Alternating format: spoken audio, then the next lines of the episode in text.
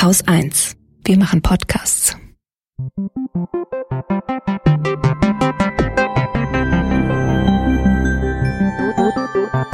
Anekdotisch. Evident. Herzlich willkommen zu einer neuen Folge Anekdotisch Evident. Und heute haben wir ein Thema, das sehr gut in die finstere Jahreszeit passt und Halloween liegt gerade mal eine Woche zurück. Es ist das Thema Angst. Eigentlich hat es mich sehr gewundert, dass wir uns dieses Themas bislang noch gar nicht angenommen hatten, weil es etwas so Universelles ist, dass ich es eigentlich von uns erwartet hätte. Und äh, Kathrin, das war ja dein Thema. Warum so spät? Oder was hat dich dazu bewogen, es mir, es mir gerade jetzt vorzuschlagen? Oft haben wir ja so einen Trigger oder irgendwas passiert gesellschaftlich, dass wir denken, oh, jetzt ist dieses Thema aber auf dem Tisch. Ja. Gab's, gab's da jetzt diesmal auch was? Ja, tatsächlich gab's was. Etwas, was sich schon lange bei mir angebahnt hat, aber diesen Sommer zum ersten Mal so richtig rausgekommen ist, und zwar die Angst vor der Klimakatastrophe. Beschäftigt mich momentan sehr viel. Ähm, ist insofern auch ein bisschen seltsam, wie du schon sagtest, warum jetzt erst, warum nicht schon viel früher, warum nicht schon äh, lange her, weil das Klimathema mich tatsächlich auch schon über 20 Jahre beschäftigt und ich auch das schon sehr lange ernst nehme. Also ich bin ja lange schon politisch aktiv. Ich bin mit 18 zur Grünen Jugend gegangen und da war das immer schon ein Thema. Also ich gehöre jetzt nicht zu den Leuten, die jetzt gerade aufwachen und merken, ach du Scheiße, es ist ja irgendwie mhm. Klimakrise und Klimakatastrophe steht bevor oder so. Es ist also kein neues Thema. Aber ich merke, Vielleicht liegt es auch an der Pandemie. Also es kann auch sein, dass es so ein bisschen durch die Pandemie nochmal, wie vieles anderes auch, so einen Katalysator bekommen hat, ähm, dass es mich zunehmend besorgt. Und vielleicht liegt es auch ein bisschen an Fridays for Future. Das muss ich erklären, warum an Fridays for Future. Ähm, wir hatten ja schon das Thema Hoffnung. Und ich finde, Hoffnung und Angst zum Beispiel hängen natürlich sehr eng miteinander zusammen. Und ich glaube, wenn ich mich nicht täusche, müsste ich in den in der Hoffnungssendung vielleicht auch von Fridays for Future gesprochen haben. Zumindest habe ich es in der Fortschrittssendung gesagt. ähm, für mich war so diese Entstehung und das mediale äh, Auftauchen und auch gesellschaftlich immer größer werdende, ähm, ja, diese Bewegung Fridays for Future immer ein, ein Hoffnungsschimmer, ein etwas, was mir das Gefühl gegeben hat, okay, jetzt bewegt sich was, jetzt wird die Gesellschaft wach, jetzt ähm, wird das Thema, was mich schon lange beschäftigt, groß. Davor hatte ich tatsächlich die Hoffnung aufgegeben. Also die Hoffnung, dass wir als Menschheit das mit dem Klima nochmal irgendwann ernst nehmen, weil sich so viele Menschen, und ich glaube, das kennen viele Wissenschaftler, die sich seit 30, 40 Jahren mit diesem Ganzen befassen, sehr gut, so viele Menschen einfach schon lange Bescheid wissen, aber es drang nie durch was unterschiedliche Gründe hat. Und dann kam Fridays for Future. Und ich glaube, was meine Angst so ein bisschen stärkt und hervorgeholt hat, ist, dass ich erst Hoffnung hatte, die ich davor schon aufgegeben hatte. Es gab mal so den schönen Spruch, das war bestimmt auch in der Hoffnungssendung von Jesper Juhl, der gesagt hat, gib die Hoffnung auf und du wirst glücklich sein. Mhm. Also ganz oft ist es auch hilfreich, eben nicht so viel zu hoffen und nicht so viel zu erwarten und es einfach so loszulassen um ein gutes Leben haben zu können und leben zu können und glücklich sein zu können. Dadurch, dass ich aber die Hoffnung aufgenommen habe, war natürlich die Fallhöhe wieder etwas höher. Und ich habe diesen Sommer, glaube ich, war es ungefähr Pi mal Daumen, wahrscheinlich auch wegen der Pandemie und weil sie eben so gezeigt hat, nein, im Zweifel hören wir nicht auf die Wissenschaft. Ja, die kann uns mhm. noch so überzeugend erzählen, was wir zu tun hätten. Wir machen es einfach nicht dass diese Klimaangst bei mir sehr stark wieder getriggert wurde und auch wirklich belastend war. Also wirklich in einem Ausmaß von, wie es mir jetzt ganz oft von Corona-Leugnern und vielleicht kommen wir da auch noch drauf zu sprechen, vorgeworfen wird, ich hätte eine Angststörung. Also, ne, das ist ja auch so deren Habitus, so ich habe keine Angst, ich lasse mir keine Angst machen, ich, ich bin mutig, ich stelle mich dem. So. Mhm. Ich habe auch manchmal das Gefühl, dass dieses, nee, ich lasse mich nicht impfen, dass das irgendwie so eine Art geheime Mutprobe ist oder so. Ja. Ja, und es brach einfach aus und es hat mich bestimmt ein, zwei, drei Wochen auch wirklich richtig belastet, psychisch belastet. Inzwischen geht's wieder. Ich suche meinen Umgang damit. Ich suche, kommen wir auch noch drauf, ähm, Tipps, wie man damit umgegangen war. Natürlich bin ich damit nicht alleine auf dieser Welt. Es gibt viele Menschen, die das haben. Es gibt auch viele Menschen, die sich damit beschäftigen. Aber das war eigentlich so der Auslöser für das Thema Angst und es dir vorzuschlagen. Endlich mal. Ja, interessant, dass du gleich mit dem Gegenmittel um die Ecke kommst, weil auf der Suche danach, was ein Begriff eigentlich bedeutet, was er einkreist, ähm, überlege ich immer, was ist denn das Gegenteil dazu? Oder was ist das Gegenstück? Und bei Angst hatte ich wirklich so meine Probleme, etwas zu finden, was man als direkten Gegensatz dazu bezeichnen mhm. kann. Wenn man beispielsweise den Mut nimmt, könnte ja. man ja, könnte man ja so denken, gell? Also das Gegenteil von Angst ist Mut. Das heißt, derjenige, der sagt, ich bin mutig, ich habe keine Angst, der setzt dieser Ohnmacht, der Angst, so ein mächtiges Trotzelement entgegen. Mhm. Ich kämpfe jetzt. Aber es gibt viele Situationen, in denen Mut einfach nur eine ähm, sehr unreife, kindische oder sogar dumme Reaktion sein kann. Oder wo es einfach nicht angemessen ist, mutig zu sein. Beispielsweise, wenn du ähm, dir klar machst, dass alle Menschen sterben müssen, auch du, also quasi angesichts des Todes, wäre Mut eine total bekloppte Einstellung. Es passt einfach nicht zu dieser Situation. Ja, du kannst nicht einfach so, na, alle sterben, aber ich nicht. Ich trotze dieser Sache und ich habe keine Angst vor dem Tod. Kann mir keiner erzählen. Ähm, es gibt viele Situationen, in denen das Annehmen einer einer bitteren Realität einfach das Richtige ist. Mhm. Und wo du auch sagst mit diesen Corona-Leugnern, wenn die sagen, ich lasse mich nicht impfen, weil ich bin mutig. Ich glaube, dass Mut eine klassische Strategie ist, auch um Angst von sich zu weisen oder genau. um Angst abzuwehren. Das ist eine klassische Strategie. Da gibt es jede Menge. Man kann zum Beispiel Angst vermeiden, indem man Situationen komplett ausblendet, die irgendwie Angst erzeugen könnten. Man kann sie bagatellisieren, man kann sie verdrängen, man kann leugnen, dass das Problem überhaupt existiert, haben wir auch bei den Impfgegnern. Und man kann eben auch ganz heroisch auftreten, indem man sagt, ich bin ein Held und mir kann dieses Virus nichts und auch wenn es mir was kann, ich bin, ich habe wenigstens den Mut, äh, mich nicht anzustellen wie eine Memme. Das ist also für mich ist das eine ganz klare Angstbewältigungsstrategie mhm. oder einfach ein ein sehr ungesunder Umgang damit. Und gerade bei dieser Heroisierungsgeschichte ist es ja so, dass diese Leute so tun, als wäre Angst etwas, das man bekämpfen könnte. Genau. Wo es potenziell möglich wäre, dass das aus der Welt zu schaffen. Das ist im Grunde auch die, die Strategie von allen Diktatoren und autoritären Herrschern, dass sie sagen, ich kann dir deine Angst nehmen für immer ich weiß auch, wer schuld ist an deiner Angst. Das ist nämlich Sündenbock XY. Und ich befreie dich von der Angst. Ich werde eine Welt für dich erschaffen, in der du deine Ängste nicht mehr haben wirst. Und deswegen haben solche Regime natürlich einen sehr, sehr großen Zulauf und, und finden äh, Bestätigung beim, beim Volk. Also solche charismatischen äh, Leute wie zum Beispiel äh, Trump, also ja. wir finden ihn jetzt nicht so toll, ja, aber der hat ja sehr, sehr viele Anhänger. Und, und der sagt ja genau das. Er sagt, ich verstehe, ich verstehe eure Ängste und ich kann euch von diesen Ängsten befreien.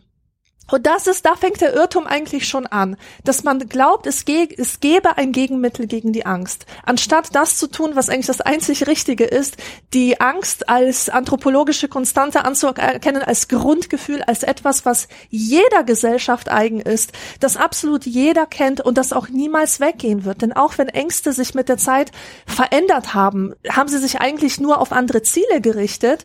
Und auch solche Sachen wie German Angst, auch das ist ein Mythos. Es es stimmt nicht, dass die Deutschen ängstlicher sind als andere Nationalitäten oder äh, Menschen in anderen kulturellen Räumen. Die Ängste sind überall da menschlich. und auch gleich stark. Sie sind einfach menschlich, ja, auch wenn sie sich im Detail unterscheiden mögen, also in Hinsicht darauf, worauf sie genau gerichtet sind. Und es ist so lustig. Ich hatte neulich die Begegnung auch mit so einem eigentlich gar nicht richtig Corona-Leugner, glaube ich. Ich weiß es gar nicht, kann es, kann es nicht einschätzen. Also jemand auf Twitter, der nicht nur mich, sondern auch andere so ein bisschen ja, ich würde nicht sagen angepöbelt hat, aber er hat so Ferndiagnosen gestellt, wie ich gerade schon sagte, über Angststörung und mir hat er gesagt, ich sei im Wahn. Und ich fand das ganz interessant, weil mh, hm, auch er so getan hat, als sei dieses keine Angst haben etwas Gutes an sich mhm. und aber gleichzeitig ja jemand ist, der sich nicht impfen lässt, weil mRNA ihm Angst macht. Also ja, so. genau. An solchen Stellen kommt es dann nämlich raus. Ja, ich denke nämlich auch, es verschiebt sich eigentlich nur von dem Ding, was tatsächlich wissenschaftlich erwiesenermaßen gefährlich ist, hin zu etwas, was man nicht versteht. Ja, also ich habe dann auch gesagt, du, weißt du, ist ja nicht schlimm, nicht jeder von uns hat Biologie studiert oder so. Wenn man nicht versteht, was mRNA ist oder so, es ist nicht tragisch, aber man kann ja dann vielleicht jemanden fragen, der oder die sich damit auskennt. Ähm, das ist aber an, an sich erstmal nichts Schlimmes. Ne? Es gibt auch ex, extrem viele Bereiche, in denen kenne ich mich überhaupt nicht aus. Also das ist okay, aber so diese Flucht davor, nicht mit dem Strom zu schwimmen, ähm, ich glaube, auch das ist so ein Element von, nee, ich lasse mir keine Angst machen. Was mich dieses Jahr zum Beispiel maßlos geärgert hat und viele Leute maßlos geärgert hat, war diese Kampagne, alles dicht machen von diesen Schauspielern, äh, einige Tatort-Schauspieler. Ähm, ja, ich erinnere mich. Jan-Josef Liefers war dabei. Und aber am meisten geärgert hat mich das Video von Volker Bruch. Auf den war ich richtig sauer hinterher. Der Tenor für dieses Videos war, also es war, sollte ja satirisch sein, und er hat so gesagt, ich habe Angst. Und zwar habe ich Angst, dass ich bald keine Angst mehr haben könnte. Womit äh. er unterstellt hat, indirekt, dass die anderen Menschen, nicht er, aber die anderen, die es noch nicht gecheckt haben, ähm, Angst davor haben, keine Angst zu haben. Also wir sozusagen in diesem Corona-Wahnsinn, wie es ja oft genannt wird, oder in dieser Panikmache, wie es ja auch ganz oft von diesen Leuten genannt wird, drin bleiben wollen, weil wir so gerne Angst hätten. Ja, weil wir das Bedürfnis, oder ja, und das ist ja auch nachvollziehbar. Also ich bin mir sicher, dass manche Menschen an ihren Ängsten ähm, festhalten, ne, weil, weil sie ein inneres Bedürfnis danach haben. Nehme mhm. viele der Impfgegner. Ich wette mit dir, dass da ganz viele dabei sind, für die es irgendein psychologisches Bedürfnis erfüllt, zu sagen, nee, ich habe Angst vor Spritzen. Mhm. Obwohl mit ein bisschen Nachdenken sie diese Angst ganz leicht überwinden könnten. Genau, also insofern diese diese Diagnose, dass jemand seine Angst nicht loslassen kann und Angst davor hat, keine Angst mehr zu haben, mhm. die mag es geben. Aber er hat es einfach mal der gesamten Gesellschaft diagnostiziert, die weiterhin ja, für die ja, Corona-Maßnahmen sind. Und das fand ich so unverschämt. Und ich habe wirklich gedacht, es müsste jemand nur zu diesem Volker Bruch-Video ein Kontra-Video machen, so, so eine YouTube- äh, äh, weiß ich nicht, Rezo antwortet Volker Bruch oder so. ja, ja, habe ich mir dann so vorgestellt, indem man ihn mal nachstellt, wie er sagt, ich habe Angst, Angst zu haben. Weil ja. ich glaube, das ist das, was diese Leute eigentlich haben. Sie Ganz haben so toll. viel Angst davor, Angst zu haben, zuzugeben, mhm. dass sie Angst haben, zuzugeben, dass es etwas gibt, was gefährlich ist, was sie nicht kontrollieren können, dass sie lieber alles, alles, alles tun, um das von sich fernzuhalten und die Kontrolle, die vermeintliche Kontrolle darüber zu behalten, mit all den Falschannahmen, die damit einhergehen müssen, als zuzugeben, dass es gerade auch vielleicht mal angebracht ist, Angst zu haben. Und ich fand ganz toll einen Text von Theresa Bäuerlein bei den Krautreportern. Der ist vom Juli 2021, also auch noch nicht ganz alt. Die hat sich auch damit auseinandergesetzt, ähm, das unterschätzteste Gefühl dieser Zeit ist Angst. Und die hat nämlich auch eine Bekannte, die genauso argumentiert hätte, ich habe keine Angst vor Corona, ich verstehe die Panikmache nicht und so weiter. Ähm, und sie hat sich sehr intensiv auch mit einer Psychologin darüber unterhalten, was das eigentlich ist und was, was die Falschannahmen auch dahinter sind. Und es ist eben so diese, ja, diese, diese Überzeugung, wenn ich Angst habe, dann ist irgendwas schon komplett schiefgegangen. Mhm. Und Theresa Bäuerlein sagt, nein, also eigentlich sind Ängste erstmal dazu da, uns zu schützen und uns Hinweise darauf zu geben, dass wir aufpassen müssen. Und eigentlich sind sie ein sehr wichtiges und sie sagt eben auch sehr unterschätztes Gefühl, das ja in Corona-Zeiten leider eben auch von verschiedenen Seiten dann instrumentalisiert wurde. Ähm, ja, vor allem von der Seite der Querdenker würde ich sagen, um zu sagen, nee, also wer Angst hat, der ist halt irgendwie gestört, der ist halt im Wahn, wie es ja, mir genau. gedichtet wurde. Ich habe dann wirklich gedacht so, ey, ich hatte Corona und bin doppelt geimpft. Ich habe wirklich keine Angst mehr vor diesem Virus. Ja, genau. Die Konfrontationstherapie hattest du sozusagen schon. Ja, unfreiwillig, aber ja.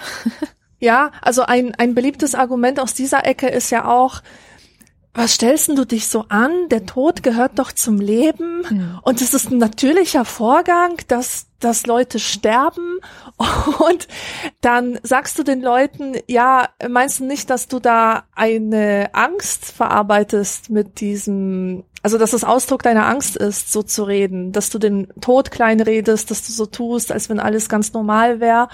Und dann kommen sie eben mit, nö, ich habe keine Angst, das ist es ja, du hast Angst. Ich habe keine Angst und verstehen nicht, dass es genau ihre Angst ist, eben die Angst, Angst zu spüren. Weil dieses Gefühl, ich weiß, ich, ich weiß nicht, warum dieses Gefühl Leuten so viel Angst macht, obwohl doch, ich, natürlich weiß ich es. Wenn man sich Angst auch. so ganz nüchtern betrachtet, was ist Angst? Wie fühlt es sich an? Dann ist Angst die Situation, in der eine Gefahr erkannt wird und man selbst erlebt sich angesichts dieser Situation als komplett machtlos, ja. ohnmächtig. Ja, und das ist, ich glaube, dass Ohnmacht für niemanden ein geiles Gefühl ist. Es sei denn, man nimmt Drogen, weil man den Kontrollverlust genießt oder so, ja. Aber das Gefühl, ohnmächtig zu sein angesichts einer Gefahr, das ist wirklich, das ist kein Zuckerschlecken, das ist richtig scheiße. Und natürlich machen Leute alles, um das nicht empfinden zu müssen. Ja. Und natürlich gibt es auch, das kann man nicht leugnen, so etwas wie eine Angststörung. Ja, also wenn es wirklich in einem pathologischen Bereich geht, dass man Angst vor etwas hat, vor dem man entweder gar nicht Angst haben müsste oder zumindest nicht so dolle Angst haben müsste, wie man es aber hat. Also wenn sozusagen die Angst überschießt und man auch Panikattacken hat. Aus unterschiedlichsten Gründen. Also es gibt natürlich, es gibt im Internet tatsächlich eine Liste von Ängsten, die es gibt. Die habe ich mit meiner Tochter mal durchgegangen, weil da sehr lustige Sachen dabei sind. So wie die Angst vor, von Enten angestarrt zu werden oder sowas. kenn ich. Hat einen Leider Namen. Kenn ich das so gut. Diese Liste durchzugehen ist übrigens auch sehr schön angstlindernd, weil man so ein Gefühl dafür bekommt, ach du dickes Ei, Menschen haben also vor den unterschiedlichsten Dingen Angst, die ich mir gar nicht vorstellen kann, aber mhm. für diese Menschen ist das sehr, sehr real ja. und sehr, mm, ja, teilweise vielleicht auch sehr lebenseinschränkend. Und natürlich ist das wahrscheinlich auch der Grund, dass man Angst davor hat, dass einem sowas passiert. Also, dass man hinterher so jemand ist, der quasi ein psychologisches Problem hat und eigentlich in Therapie gehört, weil man sich einmal an irgendeiner Stelle zu sehr hingegeben hat, seiner Angst. Ja, ja. Also es ist die Angst vor irrationalen Ängsten oder vor unbegründeten Ängsten, vor Sachen, die einfach nicht real sind. Also wie beispielsweise Spinnenphobie. Das ist mhm. Spinnenphobie in unseren Breitengraden ist total sinnlos, weil hier gibt es keine giftigen Spinnen. Hier gibt es keine Spinnenart, die, die dich töten oder dich vergiften könnte. Noch nicht. Trotzdem Warte haben nur, wenn das Leute Klima durchdreht. ja, ja, genau. Uh. Ja, klar. Das, tatsächlich, die Spinnenangst ist meines Wissens sogar angeboren, genauso wie die Angst vor Schlangen. Genau. Also es gibt ja das ist halt so, Ängste. irgendwann in der Entwicklung der Menschheit war diese Angst mehr als sinnvoll. Ja. Lebensrettend. Und ja, und wir haben sie aber, wir schleppen sie mit uns herum. Und zwar, und das ist ein Aspekt, den fand ich da sehr interessant, dass wir sowohl Ängste aus einer Vergangenheit mit uns herumschleppen, die mhm. wir selbst nicht erlebt haben, sondern die unseren Ahnen und Ur-Ur-Urahnen gehört, als auch Ängste, die irgendwo in unserer eigenen Vergangenheit verwurzelt sind, die aber ganz krass wahrgenommen werden als ähm, Gefahren, die jetzt da sind oder auch die in der Zukunft da sein werden. Also oft, wenn man sich äh, anschaut, was für Zukunftsängste hat man eigentlich, stellt man fest, dass das nicht wirklich Sachen sind, die, die wahrscheinlich sind, um in der Zukunft einzutreffen, die dir aber irgendwann im Laufe deines Lebens tatsächlich so passiert sind. Mhm. Irgendeine schmerzhafte Erfahrung, ein Trauma, ein Schock, vielleicht wurde dir mal das Portemonnaie geklaut oder vielleicht wurdest du schlecht behandelt. Und ein so, so ein Beispiel möchte ich aus, ähm, als meine persönliche Anekdote hier zum Besten geben. Und zwar bezieht sich das auf unsere letzte Sendung. Nee. Genau.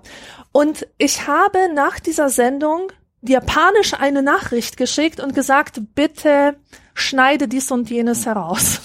Das habe ich, das habe ich manchmal, dass ich mir irgendwas anhöre, was ich gesagt habe und dann stelle ich fest, oh Gott, das darf niemand erfahren und dann schreibe ich dir schnell wegmachen. Und in diesem Fall war das die Information, dass ich im Krankenhaus gewesen bin wegen einer Hüft-OP, weil ich eine angeborene Gelenkfehlbildung habe. Mhm. Meine erste Reaktion darauf, dass ich das gesagt habe, also nicht die erste Reaktion, sondern erst so im, äh, im Nachgang, mhm. war um Gottes Willen, das darf niemand erfahren, ja. Und dann habe ich sie das halt geschrieben und erst hinterher habe ich gecheckt, was das eigentlich war. Es ist natürlich total absurd. Warum habe ich ausgerechnet bei diesem Thema diese Ängste? Was, was war denn da eigentlich los? Und ich sage jetzt, was los war. Ich habe seit meiner Kindheit, mein ganzes Leben lang, hatte ich eine große Angst oder ein Bewusstsein davon, von Mängeln behaftet zu sein, ein Mängelwesen zu sein, etwas, was man aussortiert, etwas oder jemand, wo andere Leute sofort den Fehler sehen und wenn ich ein Produkt im Supermarkt wäre, dann wäre die Entsprechung zu sagen, ach, also dieser Kürbis, der sieht ein bisschen missgestaltet aus, der ist nicht so schön, den lassen wir mal besser liegen. Ja, und das ist so das, was ich das sind meine Gefühle mir selbst gegenüber, die tatsächlich auch in der Vergangenheit irgendwo verwurzelt sind, weil es gab ja tatsächlich diese Momente, wo ich abgewertet wurde, weil ich in Sport eine bestimmte Bewegung nicht machen konnte. Natürlich wegen dieser Hüftfehlstellung, was ich heute weiß. Natürlich gab es Momente, wo ich ausgegrenzt wurde, weil ich aus Polen kam und komische Klamotten hatte, wo andere gesagt haben, nee, die laden wir jetzt nicht zu unserer Geburtstagsfeier ein. Aber diese Sachen, die gehören in die Vergangenheit so etwas ist mir schon seit Jahren nicht mehr passiert und es ist sehr, sehr unwahrscheinlich, dass es mir nochmal passieren wird.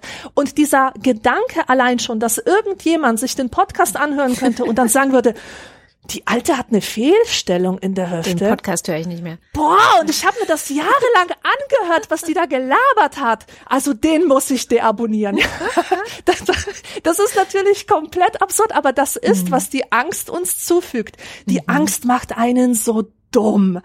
Also, das stimmt. Das, also in diesem Fall, das war wirklich ein Fall von einer irrationalen, unbegründeten Angst, wo ich wirklich gut daran getan habe, mich ihr zu stellen, mir das genau anzuschauen, das alles auseinanderzuklamüsern und festzustellen, nee, diese Angst, die ist zwar irgendwo berechtigt, weil sie halt auf früher zurückgeht und so. Also es ist schon nachvollziehbar, warum ich mhm. bestimmte Sachen automatisch denke, aber hier ist es wert, wirklich einen analytischen Blick drauf zu werfen und das eine von dem anderen zu trennen und zu sagen, nein, das war keine rationale Reaktion, dich da um, um dieses Rausschneiden zu bitten.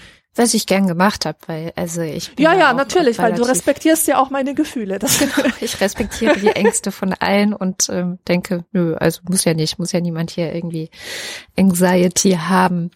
Ja, tatsächlich ähm, wenn wir schon bei der Kindheit sind und Kindheitsängsten, ich glaube, in der Kindheit spielen Ängste auch nochmal eine ganz andere Rolle und sind, wie vieles in der Kindheit einfach noch nicht, ja, wie nennt man das, so ausdifferenziert. Wir haben keinen Umgang, bis wir, weiß ich nicht, uns etwas gestellt haben, finden wir ja oft keinen Umgang. Viele Sachen erst im späten Erwachsenenalter, wie ich immer wieder feststelle. Und eine meiner frühesten Erinnerungen die passt ganz gut zu Halloween, ist, ähm, da muss ich so drei oder so gewesen sein. Und normalerweise hat man ja nicht so frühe Kindheitserinnerungen, aber äh, die werde ich nie vergessen. Es war in der DDR noch, ich, mein Vater war noch da, ich bin mit meinen Eltern in den Zirkus gegangen. und habe dort etwas gesehen, was mir unglaubliche Angst gemacht hat. So krasse Angst, dass ich geschrien habe und weg musste. Genau. Es Echt? waren die Clowns. Wirklich. Es Ja, die sind aber so auch creepy. Ja. Ja, vor allem in der DDR.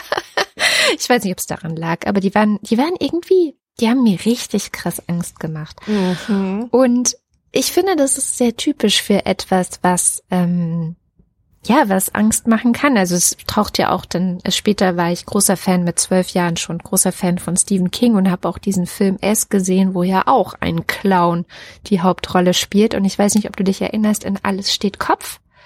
Wer ist da die angstbesetzenste Figur im Kopf von Riley? Es ist der Clown, der immer zu Geburtstagen gekommen ist. Und der Mhm. Clown, der sagt dann halt so, wo ist das Geburtstagskind? Und er ist einfach nur mega gruselig. Und ähm, ich finde, Clowns sind in- deswegen so eine schöne, so eine schöne, ja, Metapher für, für Ängste, für viele Ängste, weil wenn man erwachsen ist und man geht in den Zirkus und man sieht einen Clown, wird man sich fragen, warum sollte irgendjemand Angst davor haben? Es ist einfach komplett nicht mehr zu verstehen. Also auch für mich nicht und wahrscheinlich auch nicht, wenn ich jetzt diese Clowns sehen würde, die ich mit drei in diesem Zirkus gesehen habe, würde ich wahrscheinlich immer noch nicht verstehen, warum ich Angst vor denen hatte. Ja, ja, anders als die, anders als die Klischee-Horror-Clowns, weil zum Ja. Beispiel dieser Ace-Clown, der ist ja wirklich furchterregend. muss Der man ist ja auch böse und vor dem Ja. Angst zu haben, ist die richtige Entscheidung. Genau. Ist so ein bisschen wie mit Corona. Es ist richtig, vor diesem Clown Angst zu haben. Ja. ähm, aber für den Clowns in meiner Kindheit nicht. Aber ich war eben das erste Mal mit ihnen konfrontiert. Ich kannte das nicht. Also das Unbekannte kann Angst machen. Und irgendwas stimmt mit denen nicht. Die sind irgendwie so komisch angemalt. Die sind eigentlich Erwachsene. Und ich weiß nicht mehr, was sie gemacht haben, aber ganz oft machen ja Clowns so Sachen, die ja nicht lustig sind, aber dann lachen alle. Und weißt du, also so ganz viele Dinge stimmen nicht mit denen. Weißt du allein schon, dass die ihr Grinsen aufgemalt haben? Ja.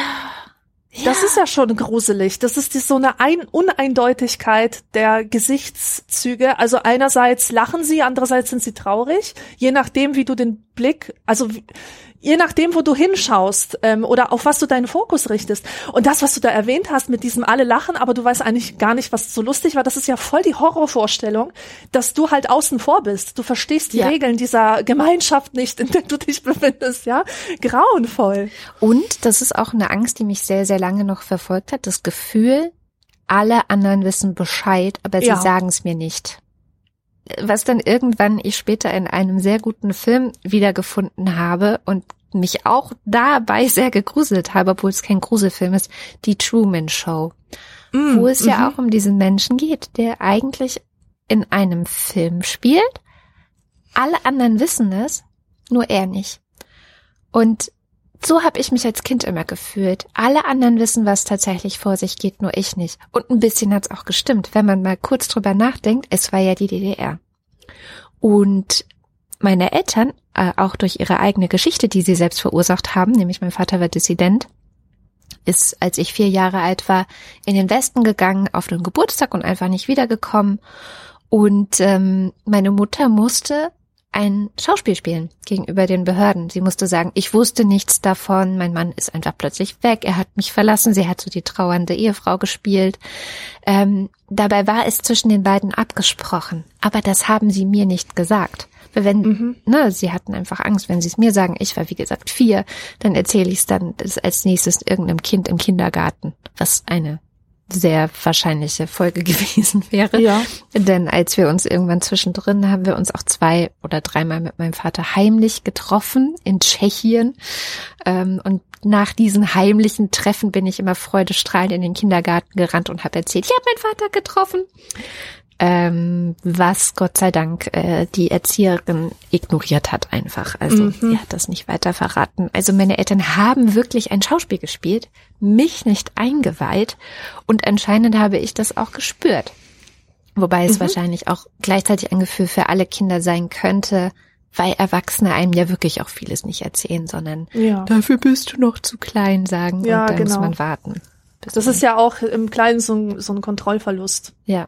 Aber da so Kinderängste und ähm, ansonsten habe ich auch bei meinen Kindern gelernt, dass man als Erwachsene die solche Ängste immer ernst nehmen sollte und nicht sagen sollte, ach, das ist doch Quatsch. Ja, genau. genau. Du hast jetzt zwei Themen angesprochen, auf die ich unbedingt eingehen möchte. Das erste, weil du gerade Kinder sagst, die Angst ist immer eine Begleiterscheinung von Grenzüberschreitungen und von Transformationen. Und deswegen gehören Ängste immer dazu, wenn du von einem Entwicklungsstadium in ein anderes übergehst. Es gibt zum Beispiel eine Entwicklungsphase beim Kind, wo Kinder dazu neigen, Albträume zu haben mhm. in der Nacht oder Angst haben vor irgendwelchen äh, dunklen Wesen aus dem Orkus der Finsternis oder ähm, dass ihre Eltern sterben oder so. Es gibt einfach diese Lebensphase, die hab, hatte ich mit zehn oder elf Jahren ungefähr, wo mir bewusst wurde, dass der Tod real ist. Genau. Ja. Dass das eine Sache ist, die nicht weggeht, dass es keinen Gott gibt. Also damals, damals habe ich halt nicht mehr an Gott geglaubt.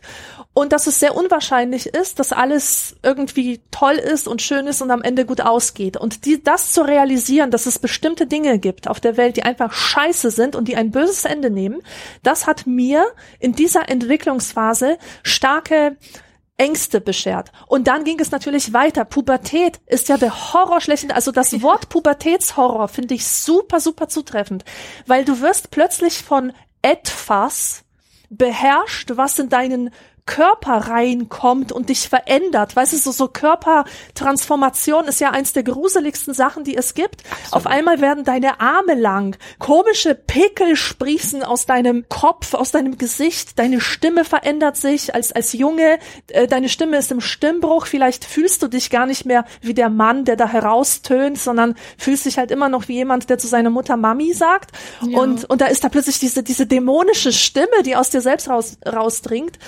Das ist natürlich ein furchtbares Gefühl und dann noch verbunden mit den Ängsten, was mit der Zukunft ist. Was ich mir alles von meinen Nächsten äh, hab anhören müssen, als ich in der Pubertät war. Wenn ich mir nicht die Zähne putze, werden mir alle Zähne ausfallen. Wenn ich nicht mit dem Kopf, äh, weiß mit dem Buch auf dem Kopf durch den Flur balanciere und eine gute Haltung einübe, dann werde ich mit 40 Jahren einen Buckel haben und eine alte Frau sein und früh vergreist und was weiß ich, ja. Lauter solche Horrorszenarien mhm. wurden, wurden mir sozusagen zur Angstmache. Oder, oder hier, wenn du weiter wächst, findest du keinen Mann. Wenn du nicht lernst, wie man Kartoffeln oh schält, findest du keinen Mann, ja. Und, und alles war so auf diese Zukunft gerichtet, dass ich wusste, scheiße, ich bin jetzt nicht nur in einem furchtbaren Zustand, wo, wo ich mich in ein Monster verwandle, also wirklich vor meinen eigenen Augen im Spiegel, mhm. sondern da droht auch noch so eine Zukunft, die ich überhaupt nicht kontrollieren kann. Mhm. So und Horror. Es ist wirklich Horror. Es ist ich habe totaler Horror, Horror erlebt. Es ist einfach schrecklich. Genau. Und jetzt äh, mache ich mal eine Überleitung zum Horrorgenre. Oh. Ich finde, ich ich finde das Horrorgenre super gut. Es gibt zwei Zweige, sag ich mal. Den einen finde ich gut, den anderen nicht. Das erste, was ich nicht so verstehe, das sind so Horrorfilme, die Leute gucken, die sich als Horrorfans bezeichnen. Ganz viel Splatter, ganz viel Gore, ganz viel Jumpscares, ähm, Schockwirkungen, diese Filme werden als positiv empfunden, weil das so eine Art Konfrontationstherapie ist. Es ist so wie Achterbahnfahren. Man sieht was total Schlimmes und denkt sich, oh, ich hab's überlebt und dann kommt die Euphorie. So schlimm war es jetzt gar nicht, ja? Ich, ich glaube, dass das dahinter steckt. Ich glaube, dass das dieses positive Gefühl ist beim Horrorfilm schauen. Ja, es ist aber, glaube ich, auch so eine Faszination für den Splatter an sich. Also mh, mm, es hat ja auch eine eigene Ästhetik. Ja, genau, genau. Es ist irgendwie, es ist ja auch so unwirklich, dass man in Wirklichkeit gar keine Angst haben muss. Also da, wenn besonders viel Blut fließt, finde ich, ist es immer besonders unwirklich und unrealistisch. Ja, und irgendwie auch dumm. Also das sind, ich, ich muss leider, ich muss sagen, dass ich mit dieser Art von Horrorfilm nicht viel anfangen kann. Was ich hingegen super geil finde, sind Horrorfilme, in denen der Horror eigentlich der Sache Rechnung trägt, dass ja eine Transformation dargestellt wird, dass ja tatsächlich etwas psychologisches oder philosophisches ästhetisiert wird und, und Horror ist halt der Ausdruck davon. Mhm. Also zum Beispiel Monster, Monster an und für sich ich habe mal eine Sendung gemacht in trockenen Büchern über Monster. Da wurde das in diesem Buch sehr gut herausgearbeitet, äh, dass Monster Grenzwächter sind. Mhm. Und ähm, die sind immer da, wo es gefährlich werden könnte auf der anderen Seite. Und die sind dafür da, dich zu warnen. Die fauchen dich an und die sagen, bleib fern. Also wenn du auf die andere Seite rüber möchtest, das ist nicht ohne Gefahren und ich mach dir mal lieber Angst, anstatt dass du nachher äh, zerfleischt wirst oder dass dir etwas Schlimmes passiert. Und deswegen finde ich es eine total super Sache, mit seinen eigenen Ängsten umzugehen, wenn man sie sich zu Monstern personalisiert. Wenn man sagt, ich habe hier die und die Angst und die stelle ich mir so und so vor. Das ist dieses große Monster, das ist zwei Meter groß, ist blau und zottelig, hat diese Glubschaugen. Oh. Und ich versuche dann, mich mit diesem Monster ähm, in ein Gespräch zu begeben. Und zwar stelle ich mir vor, das sitzt halt in diesem Wach, ähm, wie heißt das, Wächterhäuschen und ich nähere mich und sage, hey Monster, können wir mal ein bisschen reden. Und ich stelle während des Gesprächs fest, das Monster ist ziemlich dumm. Das ist halt nicht empfänglich. Es, klar, es steht für meine Ängste. Es kommt aus diesem Reptilienhirn. Und genau. ähm, ich muss diesen Monster erstmal auseinandersetzen, warum ich auf die andere Seite will und ihn davon überzeugen, dass ich gut ausgestattet bin, um eventuellen Gefahren zu begegnen. Und so kann ich mit dem Monster vielleicht ein bisschen verhandeln. Und äh, bei all dieser äh, Methode wird immer die Existenz des Monsters anerkannt. Ich erkenne an, dass es, dass du da bist und ich erkenne an, dass es gut ist, dass du da bist, dass du deine Funktion hast. Und dieses Monster, das kann man auch vergleichen mit so ähm, echten Leuten, die auf einem Wachtposten sitzen. Zum Beispiel nachts, Nachtwachen halten. Meistens ist nichts los, aber wenn mal was los ist, dann werden sie wirklich gebraucht. Mhm. Und genauso ist es mit den Ängsten. Die Alarmanlage in uns drin, die ist immer ein bisschen überempfindlich eingestellt, deswegen gibt es oft Fehlalarm, aber wenn es drauf ankommt, dann kann man sich auf diese Angst verlassen, dass sie dich halt äh, von Gefahren festhält. Äh, so, aber jetzt wollte ich nochmal zurück zu dem Horrorfilm kommen, weil ich habe ähm, ich habe nämlich letztens einen Horrorfilm gesehen, der mich total beeindruckt hat und den ich richtig geil fand. Und das war Midsommar. Mhm. Kennst du den? Nee, den kenne ich noch nicht, aber kommt gleich auf die Liste. ja, bitte ansehen. Absolute Empfehlung, aber ich glaube, dies, so ein, das ist so ein Film, den man entweder liebt oder hasst. Das muss man einfach mögen, weil es kein klassischer Horrorfilm ist, sondern eher ein Arthouse-Film mit Horrorelementen und das ist genau so was, wie ich gerade gesagt habe, was ich sehr, sehr mag, wenn etwas, ein psychologischer Prozess verarbeitet wird. Mithilfe des Horrors und in diesem Film ist es der Trauerprozess und die Angst vor dem Verlassenwerden, die da Ausdruck finden. Aber egal, allein schon das Setting flasht mich total. Es geht um eine Gruppe von Studenten, die studieren alle Ethnologie und eine junge Frau ist dabei, die ist aber nicht Studentin, sondern die ist mit einem zusammen aus der Clique und der ist so ein bisschen uncaring Boyfriend, also der kümmert mhm. sich nicht um sie, obwohl sie gerade von einem großen Trauma betroffen ist, weil ihre Schwester sich das Leben genommen hat und, und ihre Eltern mit in den Tod gerissen hat. Das heißt, dass gerade ihre ganze Familie gestorben ist. Und einer von diesen jungen Leuten sagt, hey, Ihr wisst ja, ich komme aus Schweden, ich bin da in so einer Kommune aufgewachsen und die feiern Mitsommerfestival und vielleicht wollt ihr mal alle auf andere Gedanken kommen und hier, du suchst doch noch ein Thema für deine Doktorarbeit, lass uns doch nach Schweden fahren. Okay, also fahren alle nach Schweden. Und seit diesem, ab diesem Moment bist du in einer so wunderschönen Welt, das geht mir einfach nicht in den Kopf, wie wunderschön dieser Film ist. Es ist die perfekte Ästhetik. Du bist in einer wunderbaren grünen Landschaft, überall Menschen in weißen, bestickten Gewändern, Mädchen mit langen Haaren, Blumenkränzen in den Haaren. Ähm, ein Maibaum steht da mit solchen Blumengirlanden und alle sind so so wunderbar und strahlen so viel Licht aus. Also in diesem Film gibt es überhaupt keine Horrorklischees im Sinne von also Horror baut darauf, dass zum Beispiel Dunkelheit Angst aufbaut, immer wenn es finster wird und du nichts mehr siehst. Und die Angst kommt dort in diesem Film ganz anders zustande. Du bist gefangen in diesem Licht, in dieser Sonne, in den herrlichen Zuckerfarben. Und das ist wirklich total interessant, wie man so etwas als beklemmend empfinden kann, aber man tut es. Und dann mhm ich will nicht viel spoilern, aber das ist sowieso der, der ähm, man man weiß eigentlich von Anfang an, ähm, was was da passieren wird. Zwei Anhänger dieser Sekte, ähm, ältere Menschen werden von der Klippe gestürzt und sie opfern sich selbst, ja. Also es hm. ist eine eine eine Kommune, die die Menschen opfer, äh, für, oh, für die das einfach normal mhm. ist, ja. Und ich habe eigentlich erst am Ende von diesem Film gecheckt, was so schlimm daran war, weil meine Reaktion war auch so, naja gut, also diese diese diese verstörenden Szenen, die gab's jetzt zwar, aber so schlimm fand ich die jetzt nicht, ne? Also so vom äh, von dem Impact, was das emotional auf mich hat, aber dann hinterher zu erkennen, wie pervers dieser Film ist, weil er nämlich zeigt, wie anfällig wir sind für Schönheit, mhm. für Empathie also ein, ein Grundmerkmal dieser Sekte ist, dass die alle unglaublich empathisch miteinander sind. Wenn jemand Schmerz empfindet, zum Beispiel, dann ahmen alle anderen diesen Schmerz nach, um der Person das Gefühl zu geben, sie ist nicht in diesem Schmerz allein. Genau. Ja, also ähm, Empathie, Schönheit, Gemeinschaft, alle Sachen, nach die sich der moderne Mensch eigentlich super doll sehnt und an denen man nichts Verkehrtes sehen kann, die eigentlich äh, für ein Gefühl der Sicherheit sorgen, bekommen so einen perversen Twist in dem Film und es wird gezeigt, hey, genau das machen sich Leute zunutze, die dir Böses wollen. Mhm. Es ist ja ganz interessant. Ich hatte ja, als ich Jugendliche war, eine krasse Horrorphase. Ich habe, glaube ich, fast alle Bücher von Stephen King gelesen.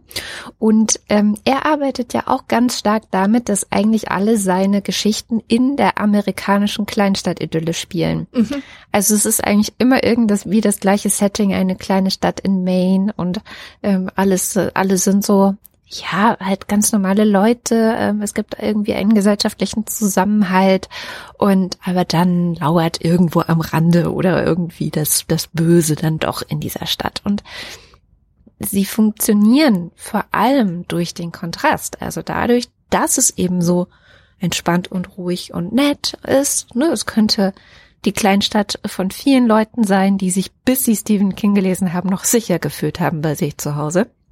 Ähm, und gerade dieser Kontrast macht den Effekt von Stephen King Horror aus, glaube ich. Und ja, genau. Aber bei Stephen King ist es, glaube ich, immer so, dass es halt so idyllisch beginnt und dann kippt es aber doch in dieses Finstere und das Finstere wird so, das ist so klar, das ist so greifbar. Jetzt wird's schlimm. Also du weißt immer, wo es schlimm wird. Bei den Filmen vielleicht. Ich habe halt vor allem die Bücher immer auch gelesen und dann vielleicht mal die Filme. Ich fand die Filme nie so gut, wie die Bücher waren. Mhm. Also ich glaube, da muss man auch nochmal unterscheiden zwischen dem Genre Horrorbuch und Horrorfilm. Und ich finde, gerade in den Büchern hast du ja eh immer oder meistens so viel mehr Zwischentöne, viel mehr Entspannungsphasen, während Filme oft so haut drauf und, und auch sehr kontrastierend sind. Also es gibt Schwarz und Weiß und dazwischen nicht viel. Ähm, in den Büchern gibt es dazwischen aber eben doch noch viel und, und immer wieder auch diese neu erzeugende Spannung, dass es kurz ruhig ist, dass du kurz denkst, jetzt ist alles gut, dich im Sicheren wägst und dann kommt wieder der nächste Horror. Also so, sie funktionieren schon so in diese Richtung. Was ich aber eigentlich das Interessante finde, ist, dass ich diese Phase hatte zwischen 12 und 16. Und dann war plötzlich Schluss. Ich erinnere mich noch ganz genau, meine beste Freundin Kati damals. Ich habe die gezwungen, mit mir diese ganzen Filme dann auch immer zu gucken. Wir waren echt süchtig nach Horror. Wir haben wirklich auch Horrorfilme en masse aus der Videothek geliehen. Ich habe so viele Horrorsachen geguckt in dieser Zeit. Oh, Alles, was irgendwie Ernst? neu war, habe ich verschlungen. Und meine arme Freundin Kathi, die saß immer da und hat sich die Augen zugehalten, weil sie das alles nicht ertragen hat. Ähm, und hat sich versteckt unter der Decke oder ist einfach rausgegangen oder so. Irgendwann habe ich dann auch nicht mehr mit ihr geguckt, aber es, ich, am Anfang habe ich noch versucht, sie dafür zu begeistern. Und es war mit einem Schlag vorbei. Von einem Tag auf den anderen gefühlt, konnte ich das nicht mehr sehen. Habe ich das nicht mehr, wenn ein Horrorfilm lief, musste ich rausgehen, musste ich mich verstecken, musste ich mich irgendwie anders ablenken, weil ich es nicht mehr sehen konnte. Also das ist ja total interessant. Ja. Ähm, hast du denn eine Erklärung dafür? ich habe, ja, pass auf, und jetzt kommt's. Ich habe dann zwischen 16 und, wie alt war ich letztes Jahr? 38, 22 Jahre lang Horror gemieden. Ich habe es nicht mehr geguckt. Ich habe gar kein Bedürfnis danach. Ich wollte es einfach nicht sehen. Und letztes Jahr im Dezember habe ich meinen ersten Horrorfilm nach 22 Jahren geguckt, weil ich hatte Covid-19, mein Mann hatte Covid-19, um ihn habe ich mir auch wirklich Sorgen gemacht, weil er an vielfacher Hinsicht ähm, zur, wie heißt es so schön, vulnerablen Gruppe gehört, die da auch schnell mal im Krankenhaus landen könnte. Und ich wusste halt nicht, was passiert. Wo geht's jetzt hin? Was passiert?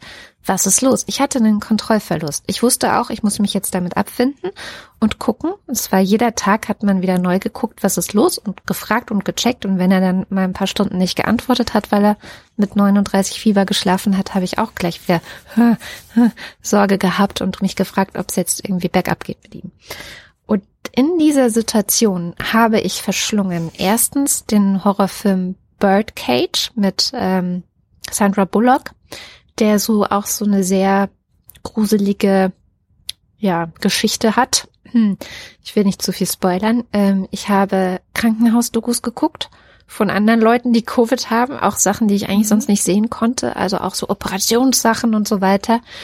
Ähm, echte Dokus, also es war dann auch nicht irgendwie so Emergency Room oder so, wo es ja geschauspielert ist, sondern wirklich echte Dokus und ähm, noch so eine Horrorserie, Lock and Key, die aber für Zwölfjährige ist, trotzdem gruselig und das, ich fand das Gruselige in dem Moment das, was ich genau gesucht habe. Ja, also es ist die Verfilmung von einem Horrorcomic, den ich mir danach auch noch gekauft habe, tatsächlich auch von dem Sohn von Stephen King, glaube ich.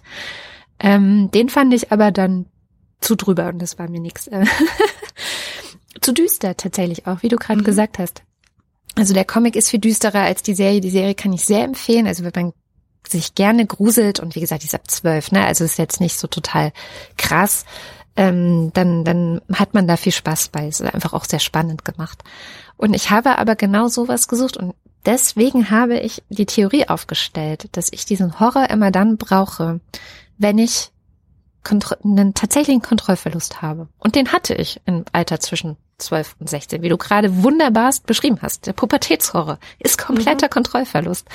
Und ich habe da das dann sehr genossen, sozusagen ähm, ja in, in diesem Genre mich aufgehoben zu fühlen, auf irgendeine komische Art und Weise. Aber irgendwann war ich halt auch durch mit der Pubertät und war fein mit mir selber und wie alles ist und war glücklich und happy und bla. Und dann hat mir das Angst gemacht und hat mir 22 Jahre lang Angst gemacht. Und letztes Jahr habe ich es wieder gesucht. Krass mhm. irgendwie. Ja, aber das ist ja schon eine Konfrontations- oder eine Expositionstherapie, ja, die du da beschreibst. Weil das kann ja wirklich helfen. Und das ist etwas, das lernt jeder, der mit zum Beispiel mit Ängsten in eine Therapie geht, dass es sehr, sehr wichtig ist, Ängste nicht, also dass du auf deine Ängste nicht mit Vermeidungshaltung ja. reagierst, weil das nur dazu beiträgt, nicht sie zu vermeiden, weil die Ängste hast du ja trotzdem, sondern sie zu verfestigen. Und so ein ganz harmloses Beispiel, aber ich wette, das kennen total viele, ist die Angst, im Treppenhaus seinen Nachbarn zu begegnen. Deswegen, wenn man, also man steht so im ja. Flur und hört, oh, shit, ja, genau. Man wollte gerade rausgehen, aber da raschelt's. Schnell die Tür wieder zu, abwarten, bis derjenige weggegangen ist und dann, und dann erst, dann erst sich da rauswagen. So. Und es sind verschiedene äh, Gedanken, die einem da durch den Kopf gehen und die sind allesamt irrational. Warum? Weil man kennt ja auch die Gegenerfahrung, man ist gar nicht darauf vorbereitet, ob man jemanden trifft oder nicht und dann begegnet man sich trotzdem. Also man hatte gar nicht die Chance, es zu vermeiden, sondern trifft sich halt zufällig im Treppenhaus und dann ist halt immer nett. Oder mhm. irgendwie Smalltalk, Hallo sagen oder es ist einfach nie schlimm. Ich weiß ganz genau, jedes Mal, wenn ich sowas erlebe, denke ich nachher, hoch, das war ja ganz nett. Also wovor habe ich denn eigentlich immer diese Angst? Warum diese Panik ständig? Also jeder, der das kennt, der sollte, und ich sage jetzt, der sollte als, als Handlungsempfehlung, aber ich habe mich das auch noch nicht getraut, aber ich werde es bald machen.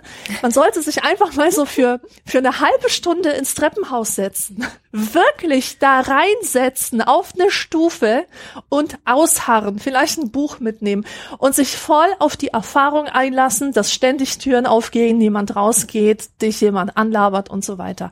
Weil da lernt dein Gehirn nämlich, hey, das ist wirklich keine bedrohliche Situation. Das ist witzig, das habe ich äh, immer unfreiwillig gemacht, wenn ich meinen Schlüssel vergessen hatte. Wahrscheinlich ja. habe ich deswegen keine Angst vor meinen Nachbarn im Treppenhaus, aber andere Ängste. Überhaupt ähm, Umgang mit der Angst. Äh, ich kann ein sehr schönes Buch empfehlen. Das heißt, Angst kocht auch nur mit Wasser. Von mhm. Dan Katz. Ähm, der erklärt ganz schön, wie wir durch Denken in Bildern negative Verhaltensmuster durchbrechen können. Und eins dieser Bilder, du hast eins genannt mit dem Monster, vor das man sich stellt und sagt, hey Monster, was bist du für jemand?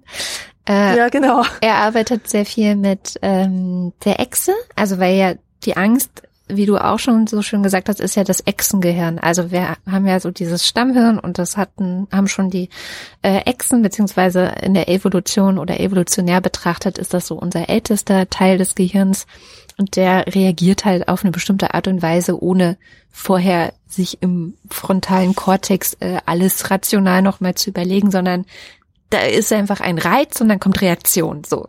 Und da ist die Angst halt auch drin gelagert. Also deswegen äh, schlägt er immer vor, dass man sich eben mit der Echse unterhält und sich auch darüber bewusst ist, ähm, dass diese Echse, die wir im Kopf haben, sozusagen, wie du auch gesagt hast, nicht so sonderlich schlau ist und nicht lange überlegt und abwägt oder so, sondern die macht mhm. einfach.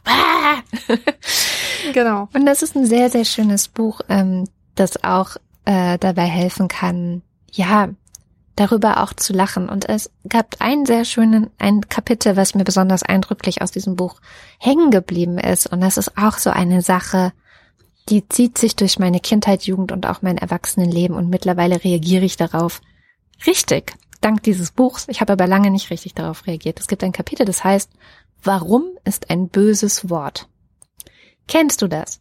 Du hast irgendwas gemacht, ähm, keine Ahnung, ein Beispiel, was mir einfällt, ist, ich habe mal irgendwann vor vielen, vielen Jahren vergessen, da hatten wir so ein Lastenfahrrad, das hat viele tausend Euro gekostet, mit dem haben wir unsere Kinder durch die Gegend gefahren, wie andere ihre Kinder in Autos durch die Gegend fahren. Und es war auch noch bevor Lastenfahrräder noch nicht so ein Thema waren, wie sie heute sind. Ähm, und das hatte ein riesiges Schloss dran, weil es einfach teuer gewesen ist und wir nicht wollten, dass es geklaut wird. Und ich habe einmal vergessen, als ich das Fahrrad abgestellt habe, das Fahrrad auch anzuschließen, also das Schloss um das Fahrrad und um einen festen Gegenstand zu machen. Oder ich habe es nicht richtig gemacht oder ich weiß es nicht mehr. Jedenfalls hat dann mein damaliger Partner das gesehen. Und natürlich ist es halt einfach ein Fehler. Ich meine, manchmal passieren halt einfach Fehler. Aber was er gesagt hat war, warum hast du das gemacht? Warum hast du das Fahrrad nicht abgeschlossen?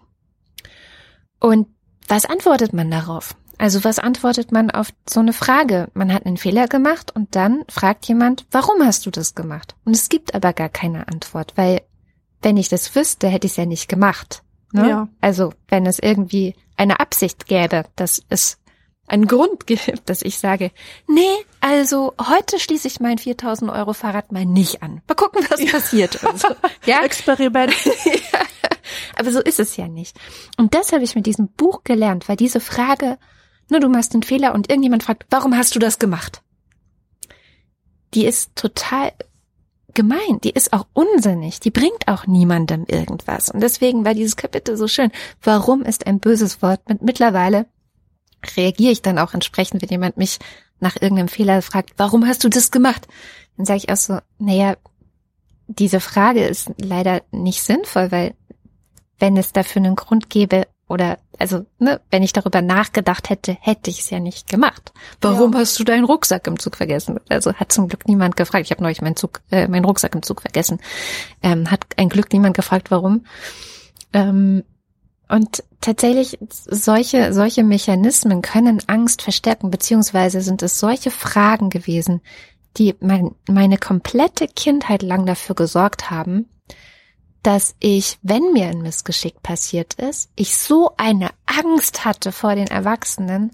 Als und, würde die Welt gleich untergehen, ja, gell? Dass ich alles getan habe, meine Missgeschicke und Fehler zu verschleiern. Ja. und nicht dazu zu stehen und niemandem was davon zu sagen. Und äh, wenn es dann rausgekommen ist, war es natürlich meistens noch so noch schlimmer, weil dann noch Vertrauensverlust mit dran hing und so weiter und so fort. Und die Warum-Fragen dann auch noch viel, viel schlimmer waren.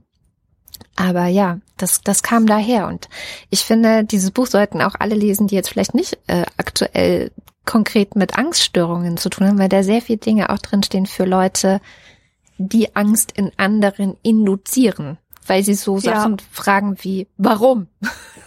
Ja, genau. Mir fallen auch noch andere Beispiele ein, wo so etwas zementiert wird oder wo es einfach zu einer falschen Überzeugung kommt, die zu Ängsten sorgt, weil man nicht die ganzen Informationen hat oder weil man die Situation nicht ganz versteht. Ich habe ein schönes Buch gelesen, wo äh, das Thema Angst von allen möglichen philosophischen Ecken her beleuchtet wird und zwar wirklich so Spotlight-artig. So ganz kurze Kapitel sind das. Das ist eine Veröffentlichung von der School of Life und das Buch heißt On Anxiety. Mhm. Und da gibt es ein Kapitel über Angst vor Partys oder Sozialphobie auf Partys. Mhm. Und dieser Text hat mir klar gemacht, das ist die ganze Argumentation, dass nichts an Partys vertrauenserweckend ist. Ja. Du, also du wirst quasi gezwungen, mit dir teilweise wildfremden Menschen über persönliche Themen zu sprechen, über Sachen vielleicht zu reden, die dir viel zu nahe kommen. Ähm, du hast Lärm, also auf deine Sinne prasselt halt von allen Seiten ein. Und wie soll man da, wie soll man sich da wohlfühlen? Natürlich, es gibt immer ein paar so übergesellige ähm, Leute, total extrovertierte, die in so einer Umgebung aufgehen. Aber an und für sich ist dieses, ist das Gefühl, sich in so einem Setting unwohl zu fühlen, absolut verständlich und nachvollziehbar. Und wenn man mit so viel Selbstmitgefühl an die Sache rangeht, dann geht's auch wieder. Eine andere Sache ist, wie vielen Leuten Bühnenangst eingeredet wird, oder die Bühnenangst oder auch öffentliches Sprechen reden sie sich selber ein, weil sie etwas nicht verstanden haben dass Angst auch ein Ausdruck ist von dem Gefühl, etwas noch, noch nicht zu können. Mhm. oder halt nicht zu können. Für viele ist es dann, ich kann das nicht, ich kann es nicht, ich kann es nicht. Wie oft habe ich das gehört, dass jemand zum Beispiel Angst vor Referaten hat? Das ist eine Angst, die hatte ich nie. Wirklich. Ich auch nicht. Niemals. Null. Also ich kann jederzeit vor ein Publikum treten und reden. Und deswegen hatte ich immer die Überzeugung, ich bin so Bühnen ich bin so ein Bühnenmensch, genau, das war, das war, das hat dann gleich so, so was Identitäres bekommen, also ich, das ist meine Identität, ich fühle mich einfach wohl auf Bühnen. So, und das hat dann, endete bald, als ich äh, letztes Jahr an Weihnachten meinen Eltern, meiner Familie, was oh. auf der Harfe vorspielen oh. sollte. Hör mal, kompletter Blackout. Ich wusste nix mehr. Meine Finger waren verkrampft. Leute, die es gesehen haben, gesagt, es war der furchtbarste Anblick. Es war cringe pur. Man wollte, dass die Situation einfach nur schnell zu Ende geht. Wie gesagt, verkrampfte Finger, zitternde Hände, im Kopf nix mehr. Blackout. Ich wusste nicht mal, wie die Melodie geht. Oh Gott. Ähm, geschweige denn, wie die Noten sind und wo ich meine Finger, was ich damit machen soll. Ich, ich war komplett blockiert. Und zum ersten Mal habe ich da verstanden, wie sich Leute fühlen, die sich für ein Referat vorbereitet haben und dann da stehen und alles vergessen haben und nur noch stammeln. Mm. Und warum ist das so? Turns out, ich bin eben nicht eine angeborene, das ist nicht, ich bin nicht Rampensau oder so. Nein, es gibt einfach etwas, worin ich sehr viel Übung habe, das ist Sprechen, Referieren und es gibt etwas, womit ich quasi überhaupt keine Erfahrung habe und das ist öffentliches Vorspielen. Und und daraus kann ich nicht ableiten, dass ich niemals eine gute Musikerin sein werde, weil ich das nicht kann. Nein, ich muss es einfach immer wieder machen. Mhm. Und zwar so oft, bis ich da so eine Art Confidence aufgebaut habe, die es mir erlaubt, nicht mehr über jeden einzelnen Schritt nachzudenken. Reine Übungssache. Aber wie viele Leute quälen sich mit diesen Ängsten und glauben, diese Ängste wären einfach ihnen eigen und nicht einfach nur eine Frage von, von mangelnder Vertrautheit mit, mit ja. dieser Situation. Aber voll gut. Und ich finde es auch voll gut, das anzusprechen, weil diese Bühnenangst, die sogenannte, ähm, die haben zum Glück zunehmend ähm, Musik, musikpädagogische Institutionen und auch Schulen auf dem Schirm und gehen das an, eben durch Konfrontationstherapie, indem es einfach dann jedes Jahr, also ich kenne das von meiner Tochter, da gab es glaube ich sogar zweimal im Jahr, als die Klavier gespielt hat, gab es zweimal im Jahr Vorspiel. Alle SchülerInnen der Lehrerin, die das veranstaltet hat, mussten dann etwas vorspielen. Teilweise wurden sie auch wild zusammengewürfelt, also die Klavierspielerin mit dem Cello oder das Cello mit der Querflöte oder die Geigen und weiß ich nicht, das Klavier. Ähm, oder Geigen und Cello. Also auch Leute, die sich vorher gar nicht kannten, was ja auch was mhm. ist, wo du so, oh, was, ich muss mit jemand Fremden zusammen etwas vorspielen, ja. vor Eltern, oh mein Gott. Also mhm. alles äh, Angst und Furcht pur. Aber dadurch, dass es einfach so regelmäßig war, es war allen klar, es gibt es an Weihnachten und es gibt es vor den Sommerferien. Es war einfach ein ganz normaler Bestandteil des Instrumentlernens. Und ich fand das super. Ich habe echt gedacht, richtig gut, dass sie das mit auf dem Schirm hat, dass sie das einfach macht, dass sie ja auch gar nicht fragt, sondern das findet statt und alle machen mit. Ist natürlich auch vielleicht ein bisschen grenzüberschreitend für manche erstmal, aber sich da, dem zu stellen, da durchzugehen und es zu machen, hat sich gezeigt, war für alle von Mal zu Mal normaler und entspannter und wesentlich weniger schlimm. Und bei der Schule meines Sohnes ist es ganz ähnlich. Die machen eigentlich, wenn nicht gerade wieder Corona ist, also dieses Jahr fällt es wieder aus, einmal im Jahr so eine Weihnachtsfeier. Und da gibt es richtig, die mieten ein ganzes Haus, das eigentlich ein Club ist. Und da gibt es richtig zwei Floors mit zwei Bühnen und richtig Bühnenprogramm, wo gesungen wird, gelesen wird, äh, irgendwelche Spiele gespielt werden, irgendwelche äh, Musikinstrumente gespielt werden. Also es ist so ein richtiges von den Schülerinnen und Schülern selbst gestaltetes Bühnenprogramm. Und was ich richtig geil fand, ähm, vor zwei Jahren, ich habe es erst einmal erlebt, ich freue mich drauf, es hoffentlich nochmal zu erleben irgendwann. Ich saß so im Publikum und habe mir das die eine Bühne angeschaut und da war ein Mädchen, das hat einfach ganz alleine gesungen. Ohne krasse Begleitung, ohne Chor, ohne irgendwas, was ihr vielleicht dabei hilft, nicht so mhm. allein und verwundbar auf dieser Bühne zu stehen. Und sie hat schief gesungen. Ein bisschen schief. Oh nicht ganz schief. Es war schon eigentlich ganz okay, aber sie war auch schon ein bisschen schief. Und ich saß auch so da wie du gerade. Oh nein, oh Gott. Oh Gott. Hinter mir saßen die Jungs, weißt du, so Jungs so mit so tiefen Stimmen und Baggy-Hosen ja, und total ja, ja. coole Typen. Für die es auch ganz leicht ist, sich mal eben lustig zu machen. Genau, ich habe das alles so antizipiert. Ich dachte, gleich geht's los. Ey, wenn einer was sagt, ich drehe mich um und schimpf die aus. Ich war so, mhm. nein, oh, hoffentlich passiert es nicht. Ich hatte Angst. Ich hatte richtig krasse Angst in dieser Situation, stellvertretend für das Mädchen. Aber was ist passiert? In Wahrheit hat sie aufgehört zu singen. Die Jungs hinter mir standen auf und haben ehrlich, freudig applaudiert und gejubelt und ihr zugerufen. Und alle waren so, yeah, cool. Und ich stand da und dachte, was passiert hier gerade? Was ist los? Hä? Und dadurch, dass diese Schule das eben auch jedes Jahr macht und das so zelebriert wird und auch wirklich wochenlang vorbereitet wird und alle arbeiten zusammen und irgend, jeder hat irgendeine Aufgabe auch in diesem Prozess. Es ist nicht so, dass es die einen veranstalten müssen, die anderen schauen zu, sondern alle sind irgendwie mit irgendwas äh, beschäftigt in der Zeit. Dadurch gibt es in dieser Schule einen so krassen sozialen Zusammenhalt, dass einfach alle alles immer feiern und sich gegenseitig unterstützen und niemand jemand anderen in so einer Situation vor allen anderen auslachen oder sonst ja. wie mobben würde.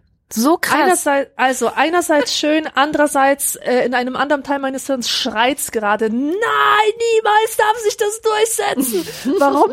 weil, weil die Angst, die hat doch eine sehr, sehr positive Seite. Mhm. Und zwar ist Angst ein Leistungsverstärker. Richtig eingesetzt. Mhm. Also ohne Angst gäbe es eigentlich keine Qualitätsprodukte. Wenn du dir jemanden vorstellst, der überhaupt keine Angst hat vor Mittelmäßigkeit, vor mhm. Kritik, vor davor eine Pflicht nicht zu erfüllen, sie nicht gut zu erfüllen, du kannst vergessen, dass so jemand jemals ein außergewöhnliches Produkt schafft oder eine, mit einer tollen Idee daherkommt oder einen guten Text schreibt oder so. Da ist es immer, also zumindest bei mir ist immer sehr viel Angst vor Schimpfe dabei und Angst eben auch vor Mittelmäßigkeit, Angst davor, nicht irgendwie kompensieren zu können, dass ich mich halt immer so wertlos gefühlt habe. Ich muss dem irgendwas Krasses gegenübersetzen. Das ist natürlich alles von Angst getrieben, auch wenn, auch wenn ich Spaß dabei habe. Ich empfinde die Angst nicht, wenn ich irgendetwas mache.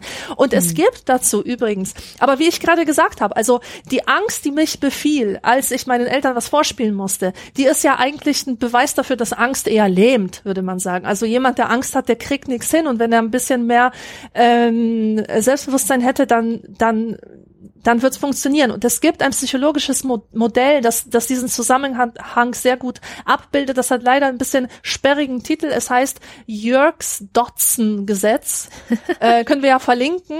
Das ist so, so eine U-Kurve und sie zeigt im mhm. Grunde auf den Zusammenhang zwischen Angst und Leistung. Und mhm. das ist so. Wenn du ganz wenig Angst hast, ist die Leistung, die du erbringst, sehr schlecht. Wenn du ganz viel Angst hast, ist die Leistung auch sehr schlecht. Wenn du genau in der Mitte bist, also so ein Level von Angst hast, dass, dass du noch denkfähig bist, dann erbringst du die allerbesten Leistungen. Mhm. Also man kann nicht so ganz pauschal sagen, du musst furchtlos sein, um gut zu sein. Das ist totaler Schwachsinn. Ja, du musst Zweifel haben, du musst ein bisschen ängstlich sein, du musst ein bisschen davon diesen negativen Gefühlen angetrieben werden, um richtig was zu leisten. Und umgekehrt ist es keineswegs so, dass der, der total Angst hat, dass der perfekt ist und, und dass es ihm gelingen wird, etwas ganz Tolles zu machen. Nein, weil es kann eben einfach nur total lähmen, sodass du nichts machen kannst. Es kommt auf die, auf das richtige Gleichgewicht an. Ja, Ich finde dieses sehr hilfreich, diese U-Form sich vorzustellen, dass es eben eigentlich äh, genau eine Mitte gibt, die man irgendwie versuchen muss zu treffen, weil ich kenne es von mir. Eins meiner größten Probleme ist die Angst davor, nicht genug zu sein. Nicht ja. gut genug, nicht schön genug, nicht weiß ich nicht, mütterlich genug, nicht reich genug, nicht, ich weiß nicht was genug, also einfach nicht genug zu sein, das ist meine mhm. größte und ähm, für mich wahrscheinlich auch prägendste und meine Persönlichkeit prägendste Angst, die mich begleitet. Und leider auch etwas, was ja total von den heutigen Zeiten befeuert wird. Ja, eigentlich schon, aber dadurch, dass es natürlich auch ein Stück weit meine Lebensaufgabe ist, mit dieser Angst einen Umgang zu lernen, wird's immer besser trotzdem. also ich habe das auch angenommen und ich arbeite daran. Aber man kann das natürlich auch anders ausdrücken. Die Angst, nicht genug zu sein, ist auch kann man sagen, Perfektionismus dazu einfach. Es ist letztendlich das Gleiche. Ich bin eine Perfektionistin, ich bin eine klassische Perfektionistin, eine ähm, notorische Perfektionistin. Und äh, das Schlimme ist, dass ich es auch gerne mal auf andere projiziere, beziehungsweise meinen Perfektionismus auf andere übertrage. Und genau was du gerade gesagt hast, in vielen Fällen ist der Perfektionismus hinderlich. Also zum Beispiel, weiß ich nicht, ich habe momentan mir selber so aufgegeben, immer mal regelmäßig ähm, Prosatexte zu schreiben. Und ich habe auch eine Lektorin, die, die würde diese Texte lesen. Mein Perfektionismus schafft es aber, dass ich gerade gar nichts schreibe, weil ne, es ist natürlich ja. nicht gut genug und deswegen schicke ich es ihr auch nicht und ähm, deswegen ist da einfach nichts.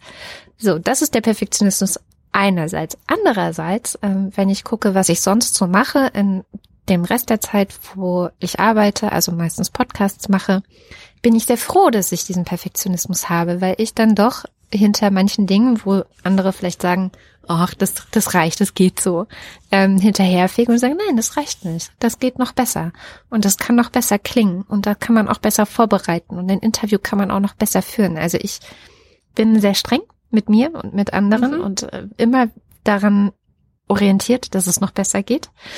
Und das tut wiederum meiner Arbeit auch sehr gut, weil es aber hier bei meiner Arbeit, die kenne ich. Die mache ich seit acht Jahren und da weiß ich auch, was das gesunde Maß mhm. ist. Das habe ich finden können. Prosa schreiben ist für mich sehr neu und das ist überhaupt kein Bereich, in dem ich mich sicher fühle. Ja. Also lähmt mich der Perfektionismus. Es kommt also auch immer auf den Kontext an, in dem man ist. Perfektionismus, den man schon kennt, also wenn man sich kennt in einem bestimmten Bereich und Erfahrungen mit bestimmten Bereichen hat, oder die Angst, nicht gut genug zu sein, kann man ja auch immer, ist ja eigentlich das Spiegelbild oder die, das Synonym für Perfektionismus, ähm, kann gut sein. Aber in einem Bereich, wo man ganz neu ist und wo es eben auch erstmal darauf ankommt, Erfahrungen zu sammeln und auch Fehler zu machen. Und dann soll bitte keiner fragen, warum hat man jetzt diesen Fehler gemacht. Nicht das ja. böse Wort, keine, kein böses Wort bitte.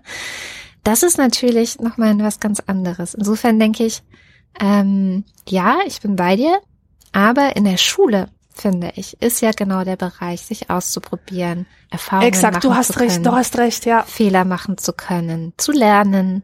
Ähm, und da finde ich es schon wichtig, dass man noch viel, viel mehr sogar eigentlich als bisher ähm, Fehlertoleranz zulässt. Es gibt ja viele Kinder, die haben Angst vor dem Zeugnis, also die Angst einfach davor, schlecht dazustehen und das auch schwarz auf weiß im Papier zu bekommen. Und Gott sei Dank, es gibt eine sehr notenkritische Bewegung. Ähm, und was aber, selbst wenn man noch Noten hat an Schulen, sich immer mehr durchsetzt, ist, dass LehrerInnen den Kindern ermöglichen, sich zu verbessern. Also keine Ahnung, äh, du hast vielleicht eine 5 in Mathe gehabt, dann ist es jetzt immer mehr Usus, dass dann die Lehrerin oder der Lehrer sagt, pass auf, hier ist deine Mathe-Klausur, verbessere deine Fehler und leg's mir nochmal vor und dann werten wir das als einen Test. Also die Verbesserung der eigenen Fehler zählt auch mit in die Note rein. Man bekommt die Chance, sich zu verbessern. Und das finde ich ganz, ganz wichtig, weil das der erste Schritt ist, auch zu zeigen, es ist nicht der Weltuntergang, wenn man mal eine 5 in Mathe hat. Das passiert. Ja. Es kommt einfach nur darauf an, daraus zu lernen und die eigenen Fehler zu verbessern und zu versuchen, sich weiterzuentwickeln an der Stelle. Ja, also ich bin ganz bei dir, wenn du sagst, Verbesserung muss möglich sein und es muss Experimentierfelder geben in Schulen, wo man für dafür, dass man zeigt, dass man sich in der Entwicklung befindet, ja. dass man dafür nicht bestraft wird, unbedingt. Aber ich finde, dass es in eine Katastrophe führt, wenn wir die Angst davor, keine guten Leistungen zu erbringen, wenn wir das, das komplett eliminieren, indem wir alles beklatschen. Nein, also in so einer Welt möchte ich nicht leben. Und ich sehe das auch selber viel zu oft an Schulen. Was für ein Scheiß die Kinder da abliefern. Also wirklich, ich, ich weiß, ich kann denen ja, ich kann ja, es ist, tut mir leid, aber echt, ey, wenn ich das vergleiche mit, mit Leistungen aus einer anderen Zeit, aus einer anderen Kultur, wo einfach eine andere Leistungsmentalität geherrscht hat, Ach, aber ich, ich bin da auch wirklich, ich, das, das. Es ist zwiespältig. Ja, und das liegt auch wirklich an mir. Es ist halt meine Erziehung und die will ich auch ein bisschen rechtfertigen. Also ich will nicht umsonst gelitten haben. Ich bin schon stolz darauf, dass, dass ich diesen Perfektionismus entwickelt habe, auch weil meine Erziehung streng war und auch weil man in der Schule sehr viel von mir gefordert hat. Hm. So, und dann hätte ich noch was, ein, ein wichtigen Aspekt der Angst, und das ist die existenzielle Angst. Mhm. Das ist die existenzielle Angst, die die ganzen Philosophen aufs Tablett, Tablett gebracht haben. Wie, wie sagt man auf den Tisch? Ähm, Aufs Tableau gelegt. Aufs Tableau, Tableau. Tableau. Nein, ich weiß nicht, so kenne ich das tatsächlich, glaube ich. Ist im Grunde egal. Also wir wissen ja, was wir meinen. Also die das einfach thematisiert haben. Ich habe übrigens versucht, mich da reinzulesen. Ich habe wirklich zwei sehr dicke Bücher, einmal von Jacques Lacan und einmal von Kierkegaard da. Ich bin gescheitert. Ich, ja, ich, ich auch. Also oh. das kann ich dir gleich. Das stimmt also so, nicht mit denen. Die, diese, weißt du, diese philosophischen Texte, ich habe eh die Erfahrung gemacht, es bringt gar nichts, die Primärtexte zu lesen. Besser man hört sich irgendeinen zusammenfassenden Vortrag auf YouTube an oder liest eine Zusammenfassung, auf irgendwas Wikipedia, Sekundäres. Das habe ich dann oder, auch gemacht. Ja. Es gibt ja so schöne visualisierte Konzepte. Mittlerweile gibt's das alles. Man, niemand muss sich da, glaube ich, durchquälen. Jedenfalls, diese existenzielle Angst, ähm, die, die diese Philosophen da meinen, die kenne ich zu gut und die ist immer verbunden mit dem Gefühl, allein zu sein, mhm. einsam zu sein. Das ist eine Angst, von der ich sehr, sehr stark betroffen bin. Ich glaube, das ist sogar das Grundgefühl meines Lebens. Ich bin allein. Ich bin allein auf einem weiten Feld und über mir drückt der Himmel auf mich drauf. Und ich bin so furchtbar allein und ich werde zerquetscht in diesem Alleinsein. Und ich habe letztens eine Erfahrung gemacht, die war absolut krass für mich und sie erstaunt mich bis heute, weil sie so banal und so offensichtlich ist. Ähm, also diese Erkenntnis, aber trotzdem hatte ich die wie zum ersten Mal. Ich saß im Zug und äh, es zog wieder so eine super deprimierende Landschaft an mir vorbei. Es war neblig, so Herbstwetter, alles grau und verregnet, so Nieselregen man konnte trotzdem noch alle Bäume sehen, aber es war so deprimierend und ich war so unglücklich und wieder hatte ich diese automatischen Gedanken, ich bin so allein und furchtbar und komme ich jemals raus aus meinem Kopf, aus meinem Leben, was mache ich nur? Und dann auf einmal, das hat mich wie so ein Hammer von der Seite erwischt, ist mir klar geworden, dass dieses Wetter da draußen, diese Landschaft, die vorbeizieht, die ist für jeden und jeder, die in diesem Zug sitzt, genau dieselbe alle, die in diesem Zug sitzen, müssen durch diese Landschaft jetzt durch. Ja. Das hat mich umgehauen. Weißt du, dass ich auf einmal gemerkt habe, hey, ich bin nicht in meinem Kopf gefangen und mir wird einfach ein scheiß Film gezeigt, sondern die sehen alle den gleichen Film. Und das eröffnet ja ganz neue Möglichkeiten, nämlich mit den anderen darüber zu sprechen, was die so sehen und wie diese Landschaft auf sie wirkt. Und ich habe dann ein imaginäres Gespräch angefangen, das nur in meinem Kopf stattfand. Ich habe mir vorgestellt, ich spreche so eine Frau an und die ist Künstlerin und die sagt, die schaut jetzt aus dem Fenster und die guckt sich einfach die Farben der Bäume an, weil sie gerade so Farben für ihre Farbpalette ähm, ähm, sammelt, um oh. ein schönes Bild zu malen vom Herbst, ja. Und da wurde ich gleich, gleich ist in mir so eine Tür aufgegangen, viele oder wie so viele kleine Fenster, wo ich gemerkt habe, mein Gott, wir sitzen alle im gleichen Boot, wir können darüber sprechen. Und es mag sein, dass ich allein bin mit diesem Gefühl, oh Gott, ich bin so einsam und alles fällt auf mich drauf, aber ich bin nicht allein in dieser Landschaft und ich kann andere fragen, was die Landschaft mit ihnen macht. Sie können es mir mitteilen, sie können das interessant finden, was ich mitzuteilen habe. Ich kann von dem inspiriert werden, was sie mir mitzuteilen haben. Und genau das Gleiche habe ich ja auch erzählt in unserer Folge über Nähe, was mir damals im Krankenhaus widerfahren ist, als ich vor meiner Operation völlig von Angst erfüllt in diesen Raum gekommen bin, wo eine andere Frau saß, die ebenfalls völlig von Angst erfüllt war und was uns geholfen hat, war über unsere Erfahrung zu sprechen, miteinander, uns zu öffnen, zu sagen, hey, ich habe Angst vor dieser Operation, die auf mich wartet und zu sehen, ich bin nicht allein auf der Welt. Ich mag zwar diese Angst haben, die Angst gehört immer noch mir, aber sie ist eine so menschliche Erfahrung. Und ich glaube, in solchen Situationen hilft gegen die Angst auch viel mehr Solidarität, Offenheit, Teilen als zum Beispiel Wissen. Das wird ja oft unterstellt, wenn du vor etwas Angst hast, musst du einfach nur ganz viele Informationen darüber äh, mhm. sammeln, ganz viel Wissen und dann wird die Angst weggehen. Und wie wir von Internetrecherche, ähm, äh, wie wir es kennen, ja, äh, man entwickelt einfach nur Hypochondertum, wenn man seine Ängste und seine Probleme alle googelt, dann wird's eher schlimmer, auch wenn auch wenn man etwas Akkurates findet. Also hier mein Plädoyer. Existenzielle Angst, die Angst, komplett allein zu sein, lässt sich wirklich wunderbar bekämpfen oder man kann dagegen steuern, wenn man sich anderen öffnet und wirklich Mut beweist. Und hier lohnt es sich, Mut zu beweisen, über diese Ängste zu sprechen und festzustellen, ich bin nicht allein damit. Mhm. Es ist tatsächlich auch ein sehr schöner Bogen zum Anfang, weil ich hatte ja angefangen mit meiner Climate Anxiety und der Angst vor der Klimakatastrophe und meiner Ohnmacht. Was, was soll man machen? Ne, wenn jetzt sogar die Fridays for Future, wie Greta Thunberg gerade beim COP26-Gipfel so schön gesagt hat, bla bla bla. Ihr macht nur bla bla bla. Ihr macht aber nichts, ne? Ihr verändert mhm. nichts. Und das ist ja auch die Erkenntnis, die mich zu dieser Angst überhaupt getrieben hat. Dass es zwar eine sehr starke Bewegung gibt, dass es so viel Rückendeckung in, Gese in allen Gesellschaften auf der Welt für mehr Klimaschutz und wirklich was zu tun gegen die Klimakatastrophe gibt wie noch nie. Also eine Mehrheit der Weltbevölkerung will, dass sich was tut und zwar sofort. Aber Politik ist langsam und es wird nicht schnell genug gehen und es wird ganz schlimm werden, wenn wir nicht schneller werden. Und das ist ja so ein bisschen das Ding. Also was macht man damit? Und tatsächlich ähm, gibt es da dann doch im Internet Hilfe. Ähm, einerseits hatte ich auf Twitter mal eine Frau gesehen, die so ein paar Tipps gegeben hat. Andererseits hat auch äh, das Time Magazine ähm, Tipps dazu, der Guardian hat Tipps dazu, die New York Times hat Tipps dazu. Also es gibt inzwischen, und das ist ja schon mal etwas, sehr viele Menschen auf der Welt, die sich damit beschäftigen. Und wie du schon sagtest, die Erkenntnis, ich bin damit nicht allein, ist der erste sehr wohltuende Schritt. Der zweite ist, ich kann etwas tun. Ich bin nicht ja. völlig ohnmächtig. Ähm, hier wird oft vorgeschlagen, also in diesen Seiten äh, im Netz, ähm, dass man sich andere Menschen suchen soll, sich mit anderen Menschen zusammentun soll.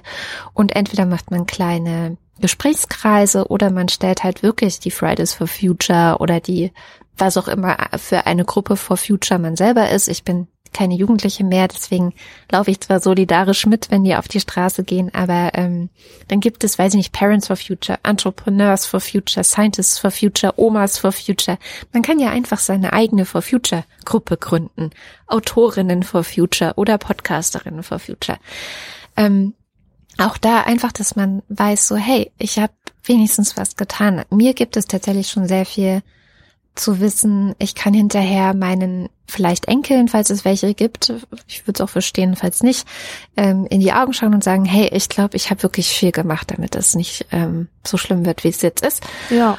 Auch das ist etwas, was entlastend wirken kann.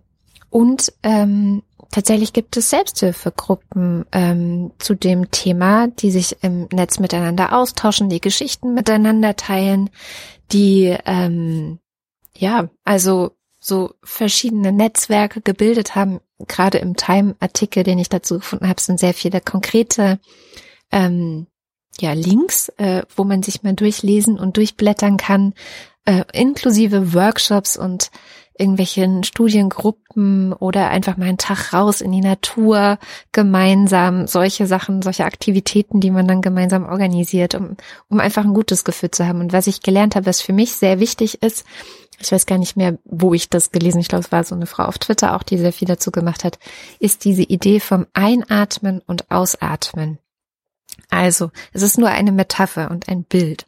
Aber äh, das Bild geht ungefähr so, wenn man sehr viel ausatmet, also sehr viel gibt an diese Welt, also jetzt im Bild von Luft heißt es, ich atme aus und es sind viele Dinge wie Arbeit oder sich um Kinder kümmern oder äh, die Wohnung sauber machen oder sich ums Klima kümmern und ähm, also die ganzen Dinge, die man tut, um der Welt etwas zu geben.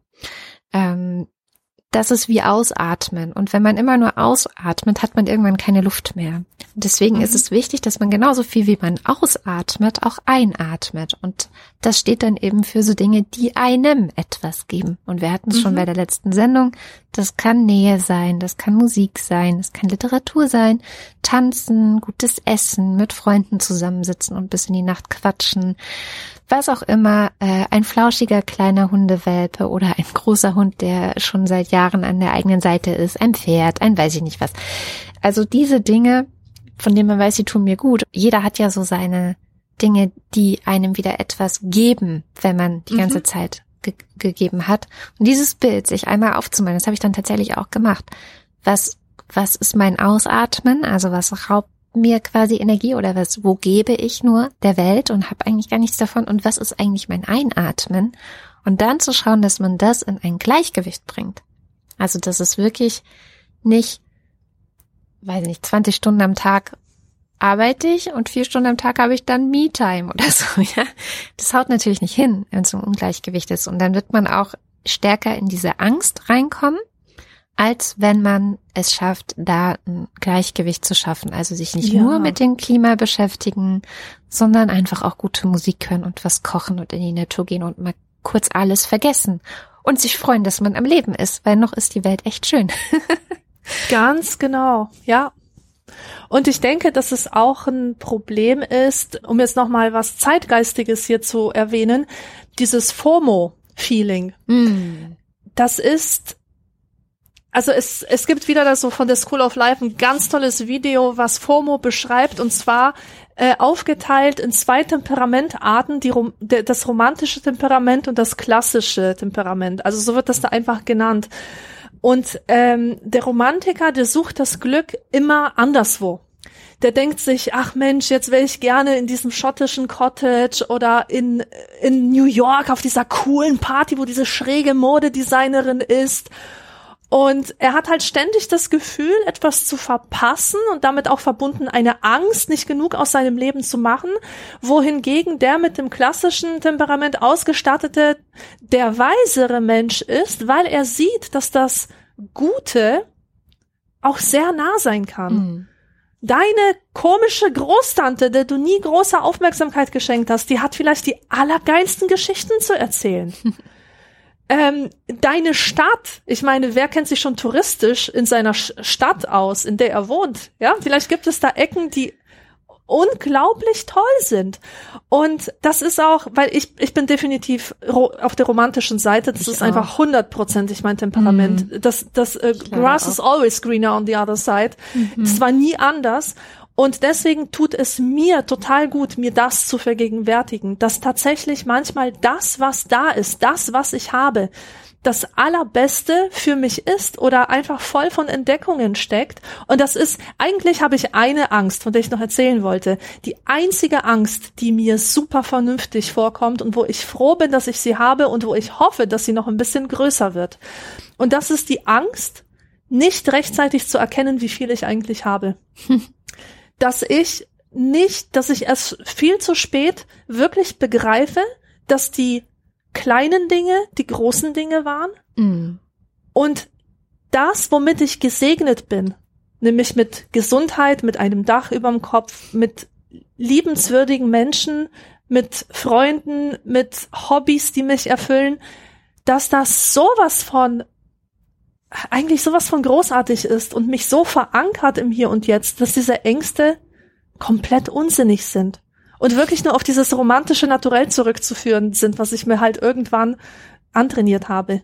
Also FOMO ist ein ganz großer Scheiß und ich glaube, es lohnt sich mal ähm, darüber nachzudenken, ob man wirklich das, was man da ersehnt, ob es das wirklich gibt. Und vielleicht ist es auch keine schlechte Idee, tatsächlich mal etwas auszuprobieren, was man so ersehnt und was man sich so erträumt. Vielleicht fährt man ja wirklich mal nach New York und guckt, ist das denn wirklich so geil, wie das in deinen Vorstellungen und Träumen ist? Oder ist alles nur Theater? Ist das eigentlich nur Fassade? Und meistens ist es eben Fassade und Theater und Illusion und Wunschdenken und äh, deine Träume aus der Kindheit, die sich da, da drin zeigen.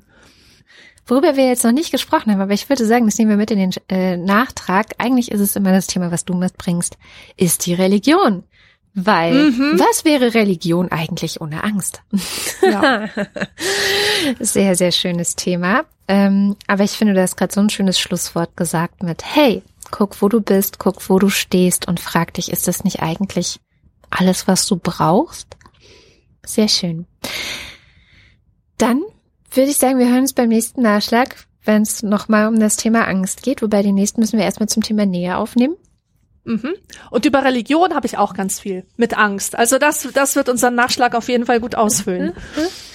Generell ist, glaube ich, wenn man, wir haben jetzt gar nicht so sehr in die Geschichte geschaut, sondern sehr viel zeitgenössisch gesprochen, aber die Geschichte ist ja voll von Angst und dem Benutzen von Angst durch irgendwelche Entitäten und Herrschende und äh, Religionsführer. Von daher, das wird noch mal ein spannender Nachschlag auf jeden Fall. Das wird super.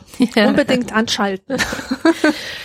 Und bis dahin sagen wir jetzt erstmal schön, dass ihr dabei wart. Ähm, wenn ihr unseren Podcast mögt, freuen wir uns sehr, wenn ihr mal vorbeischaut auf unserer Webseite anekdotisch-evident.de und äh, die Unterstützen-Seite aufruft, denn wir können immer Unterstützung brauchen damit wir euch den Podcast auch weiterhin anbieten können.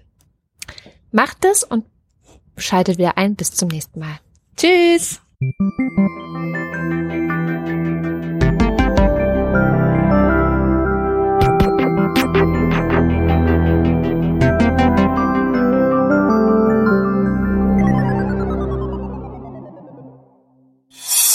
Eine Produktion von Haus 1.